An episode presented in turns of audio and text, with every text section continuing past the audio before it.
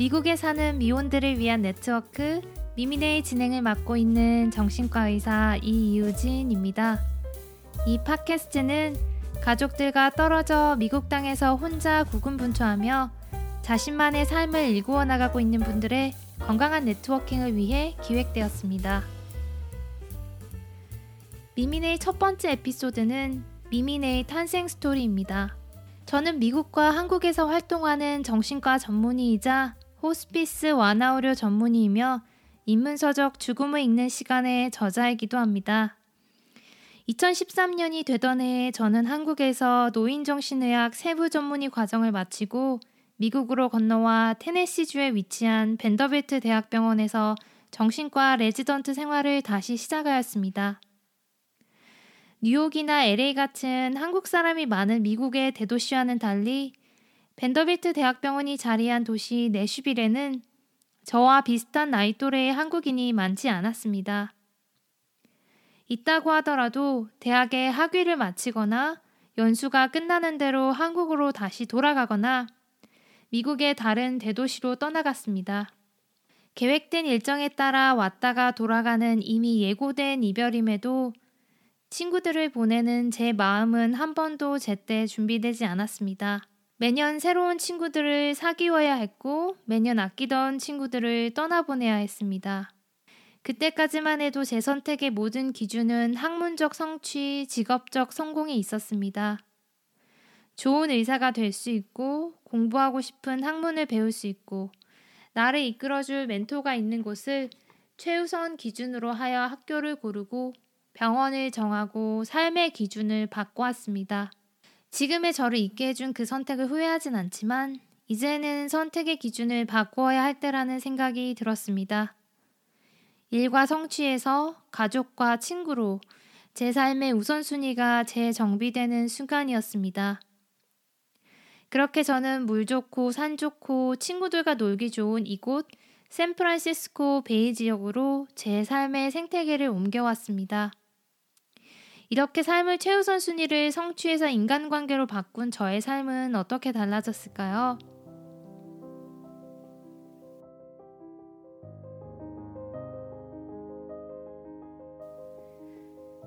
제가 한 가지 이야기를 먼저 들려드리겠습니다. 1937년에 있었던 일입니다. 보스턴의 거대 기업가 그랜트 씨는 어느 날 문득 기업의 평직원들 중에 훗날 누가 훌륭한 매니저로 성장할지를 미리 예상할 수 있는지 궁금해졌습니다. 그는 그 궁금증을 해결하기 위해 하버드 대학교와 함께 연구팀을 조직하고 연구를 위한 모든 비용을 지원했습니다. 하버드 대학 학생들을 대상으로 설문조사, 피검사, 심리검사뿐만 아니라 그를 쓸 때 필체, 몸에 난 점, 머리 모양과 크기도 측정했다고 합니다. 정기적으로 학생들을 다시 만나서 검사 결과를 반복적으로 얻었고 이후에는 같은 도시 내 가장 불우한 환경에서 성장하고 있는 비슷한 나이대의 사람들을 대조군으로 모집해서 같은 정보를 수집하고 역시 같은 방식으로 정기적인 추적 관찰을 시작했습니다. 그랜트 씨의 질문에 답을 찾아주기 위해 1937년에 시작된 이 연구는 시간이 지나면서 인간의 신체와 정신의 건강 그리고 행복에 관한 연구로 이어졌고 80년이 넘은 현재까지도 계속되고 있습니다. 연구 참가자들 중에는 대통령이 된 사람도 있고 언론업계의 거물로 성장한 이도 있었으며 알코올 중독자가 된 사람도 있고 조현병이 발병한 이들도 있었습니다. 그럼 과연 무엇이 연구 참가자들을 건강하고 행복하게 했을지 그 연구 결과를 들여다볼까요? 많은 사람들이 명예, 부, 높은 성취가 행복의 열쇠라고 믿었고 또 많은 연구자들은 낮은 콜레스테롤 수치와 같은 피검사 결과나 건강한 식단과 적절한 운동량이 건강의 비결이라고 믿었습니다. 여러분 생각은 어떠신가요? 놀랍게도 건강하고 행복한 삶과 가장 높은 직접적인 연관성을 보인 요소는 다름 아닌 인간관계였습니다.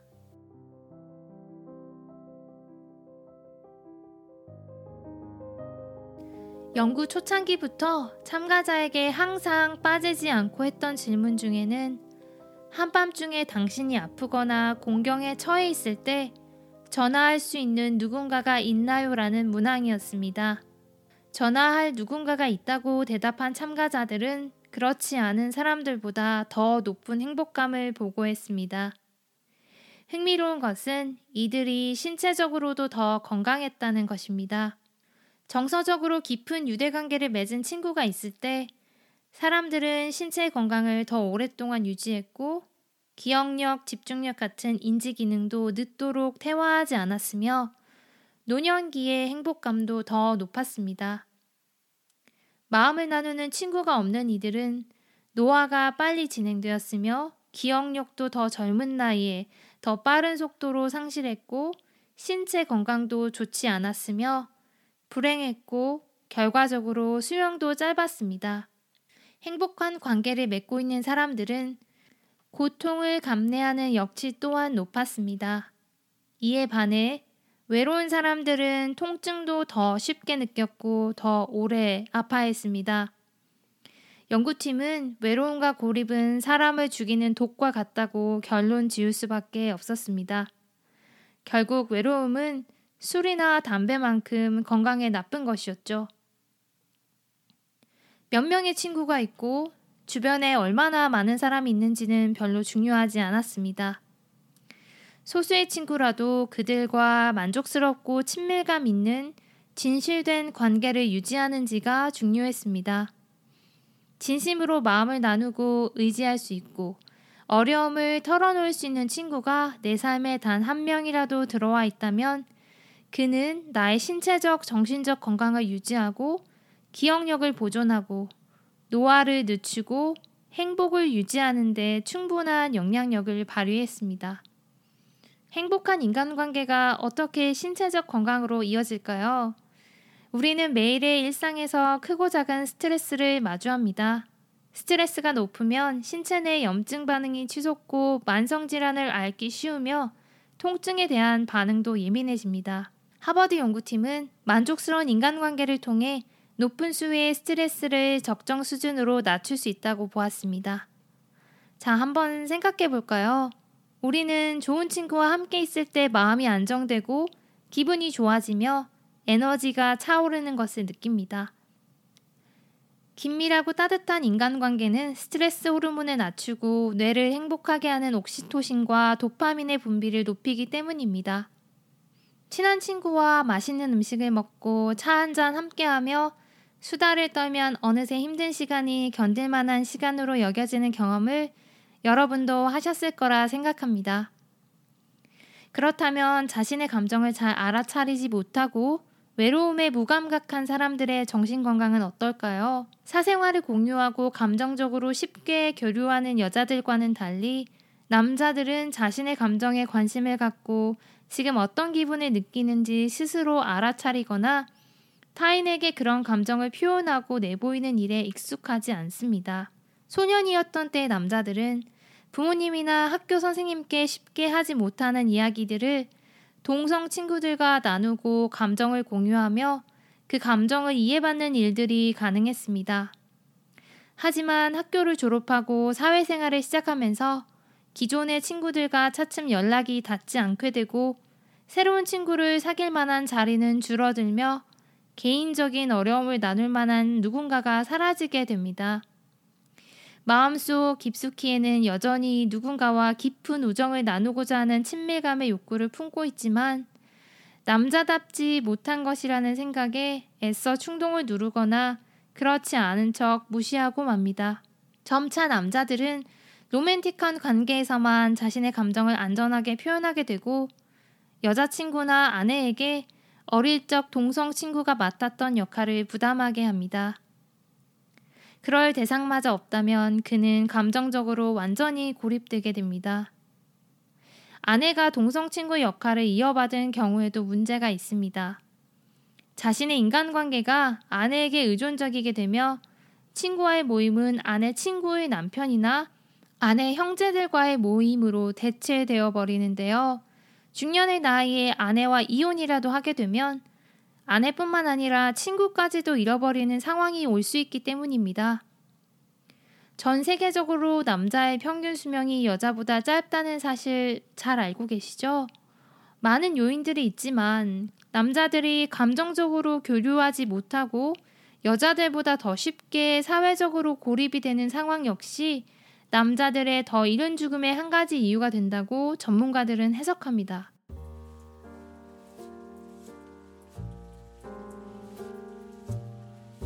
누구나 친밀감을 원하고 누구나 믿고 의지할 타인을 필요로 합니다. 이것은 지극히 정상적이고 인간적인 모습일 뿐 성별과는 아무런 관계가 없습니다. 유약하다거나 남자답지 못하다고 잣대를 들이대는 것은 사회의 편견이 만들어낸 건강하지 못한 시선이고, 이런 선입견은 성인 남자들이 우정을 지켜내고 새로운 친구들을 만들고 친구들에게 있는 그대로의 모습을 보이면서 정서적인 어려움을 나누는 데 걸림돌이 됩니다. 내가 힘든 얘기를 꺼내면 나를 이상하게 생각하지 않을까라는 스스로를 향한 선입견은 친구가 필요하다는 것을 인정하거나 받아들이는 일을 더욱 어렵게 합니다. 자신의 감정을 읽어내지 못하고 타인에게 표현하지 못하는 이들에게 남는 최후의 감정은 분노와 혼란뿐입니다. 혼란에 빠져 화를 내는 이들은 결국 사회적으로 더욱 고립될 수밖에 없습니다. 사회적 고립은 비만이거나 운동을 하지 않은 것만큼 위험합니다. 앞서 말씀드렸듯이 사회적으로 고립되고 외로워진 이들은 젊은 나이에 건강을 잃고 인지 능력도 더 빨리 저하됩니다. 이것은 악순환으로 이어져 이들을 더욱 혼자만의 세계로 내몰게 되고 결국 가족도 친구도 건강도 나 자신도 잃은 불행한 인생 후반부를 보내게 됩니다.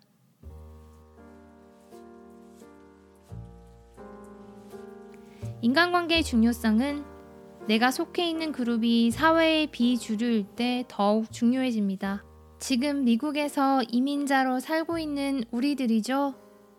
이민자들은 그 사회의 주류로 살고 있는 사람들보다 행복감이 낮고 정치적인 상황에 따라 핍박받거나 차별당하기 쉽습니다. 잊을만 하면 터져나오는 미국의 아시안 혐오 범죄도 한 가지 예입니다. 타국에 살고 있는 우리들은 스스로의 건강과 행복을 위해 어려울 때 도움을 청할 수 있고 마음을 터놓을 수 있는 믿을 만한 친구를 만드는 일이 무엇보다도 중요한 우선순위가 되어야 합니다. 그렇다면 우리는 나의 친구와 가족, 내 주변의 소중한 사람들을 지키기 위해 얼마나 많은 시간을 쓰고 노력을 하고 있을까요? 현재 하버드 연구팀을 이끌고 있는 정신과 의사 왈딩어는 질 높은 인간관계가 건강과 행복의 가장 중요한 요소임을 알면서도 이를 위해 노력하는 일을 소홀히 하는 이유가 있다고 합니다.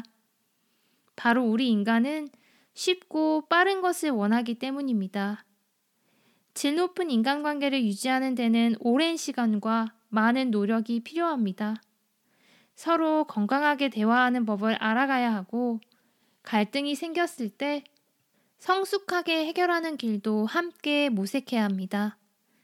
나의 관심을 타인에게 온전히 집중하고 선입견이나 편견 없이 서로를 대하며 나를 필요로 할 때 그곳에 있어 주어야 합니다. 타인과 지속적으로 좋은 관계를 지속하는 일은 마치 흐르는 강물 속에서 균형을 잡는 것과 같습니다. 역동적인 시간의 흐름 속에 사는 우리는 성숙과 퇴행을 반복하며 끊임없이 변하는 존재입니다. 우리가 변하면 우리가 맺는 관계 역시 변합니다. 그러므로 친밀하고 만족스러운 관계 유지를 위한 노력은 평생 계속되어야 합니다. 역시 건강하게 오래 사는 비법은 쉽게 얻어지는 것이 아니죠.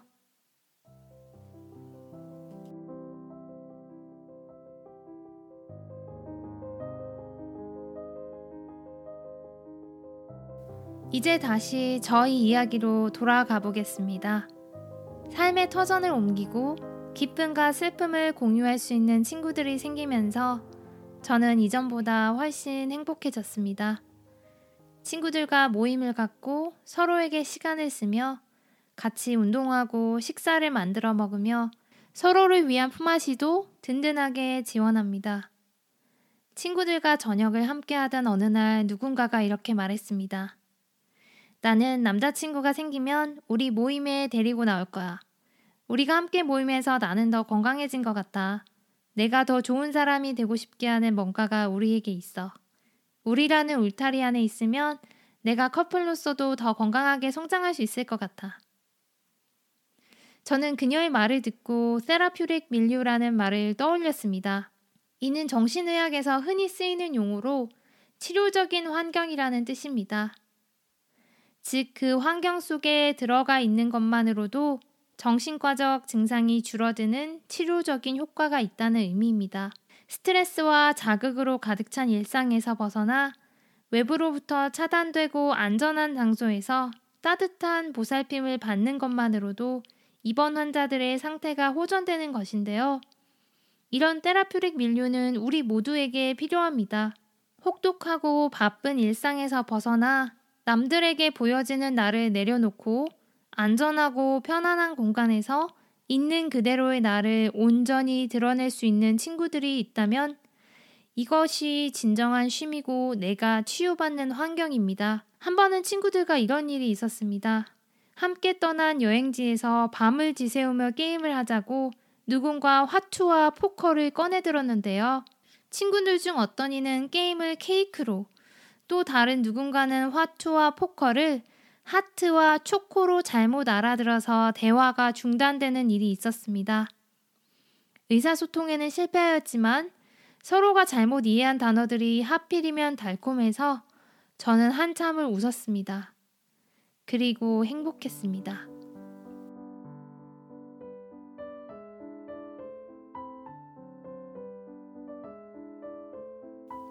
인생은 공책입니다. 엄지와 검지 사이에 넣고 스르륵 넘기다 보면 얼마 지나지 않아 뒷표지가 엄지 손톱에 걸리고 마는 공책에 매 순간을 기록하는 것은 삶입니다. 이미 넘겨진 페이지와 남아있는 페이지를 양손에 넣어 맞잡아 보았을 때 그 양쪽의 두둑함에 차이가 없어질 무렵부터는 공책에 무엇을 기록할지 우리는 더욱 신중하게 됩니다. 영원하지 않고 얼마가 남았을지도 모를 나의 시간을 하필 너에게 쓴다는 것의 의미는 그래서 무겁습니다. 누군가에게 시간을 쓴다는 것은 서로의 공책에 기록되는 것이고 서로의 일부가 되는 것이기 때문입니다. 80년이 넘게 지속된 건강과 행복에 관한 연구는 우리에게 분명한 메시지를 전합니다. 나의 건강과 행복은 내가 아니라 우리 서로가 결정한다. 그러므로 우리는 오늘 나의 귀한 시간을 누구와 함께 쓸 것인지에 신중해야 합니다. 좋은 삶과 좋은 죽음에 관한 책, 죽음에 읽는 시간을 쓰면서 저는 이 연구에 대한 내용을 한 에피소드를 할애에 담아냈는데요. 이 에피소드를 쓰고 나서 많은 생각이 들었습니다. 삶을 위해 가장 중요한 요건 중에 하나가 의미 있는 인간관계라는 것을 알려드리고 싶었는데 이 글을 읽는다고 실제로 얼마나 많은 사람들이 자신의 건강한 인간관계를 위해 노력하며 살고 있을지 점차 의문이 들었습니다. 결국 저는 제가 쓴 글이 여러분의 삶이 될 수 있게 돕기 위해서 이 팟캐스트를 계획했습니다. 마음을 나눌 친구가 곁에 없다고 느껴질 때 저는 미국 드라마 프렌즈를 배경음악처럼 늘 틀어놓고 지냈습니다. 프렌즈에 등장하는 인물들의 우정과 사랑을 지켜보고 있으면 그들이 제 삶의 일부가 된 듯한 착각이 들었고 외로움도 조금 잦아들었습니다. 이번 프롤로그 방송을 시작으로 저는 다양한 모양의 삶을 살고 있는 사람들의 진솔한 이야기를 담아보려 합니다. 제가 프렌즈를 보며 위로받았던 것처럼 그저 이 방송을 함께하는 것만으로도 여러분의 외로움도 잦아들면 좋겠습니다. 홀로 미국 생활을 견뎌내는 이들이 어디에나 있다라는 위안과 소속감을 느낄 수 있는 방송이 될 수 있도록 노력하겠습니다. 그렇게 제가 여러분의 테라퓨틱 밀류가 되어드리겠습니다. 미국에 사는 미혼들을 위한 네트워크 미미네는 앞으로 방송을 통해 몇몇의 게스트를 초대하여 그들의 삶에 대한 이야기를 들을 것이고 또 몇몇의 게스트들을 초대하여 조금 더 현명하게 미국에서의 미혼으로서의 삶을 살아내는 방법에 대해서 함께 이야기할 것입니다. 그리고 몇몇 에피소드는 여러분의 사연을 소개하려 합니다. 나는 누구, 여긴 어디라고 느꼈던 때나 한국으로 돌아가고 싶을 만큼 힘들었던 순간의 이야기를 이메일 miminetwork79@gmail.com miminetwork79@gmail.com으로 보내주세요. 여러분이 지나온 시간이 이 팟캐스트를 듣고 있을 누군가에게 힘이 될 수 있습니다. 마음을 나누는 따뜻한 연결에 함께해 주시길 간절히 기다리겠습니다. 지금까지 미국에 사는 미혼들을 위한 네트워크 미미네의 호스트 정신과 의사 이유진이었습니다. 감사합니다.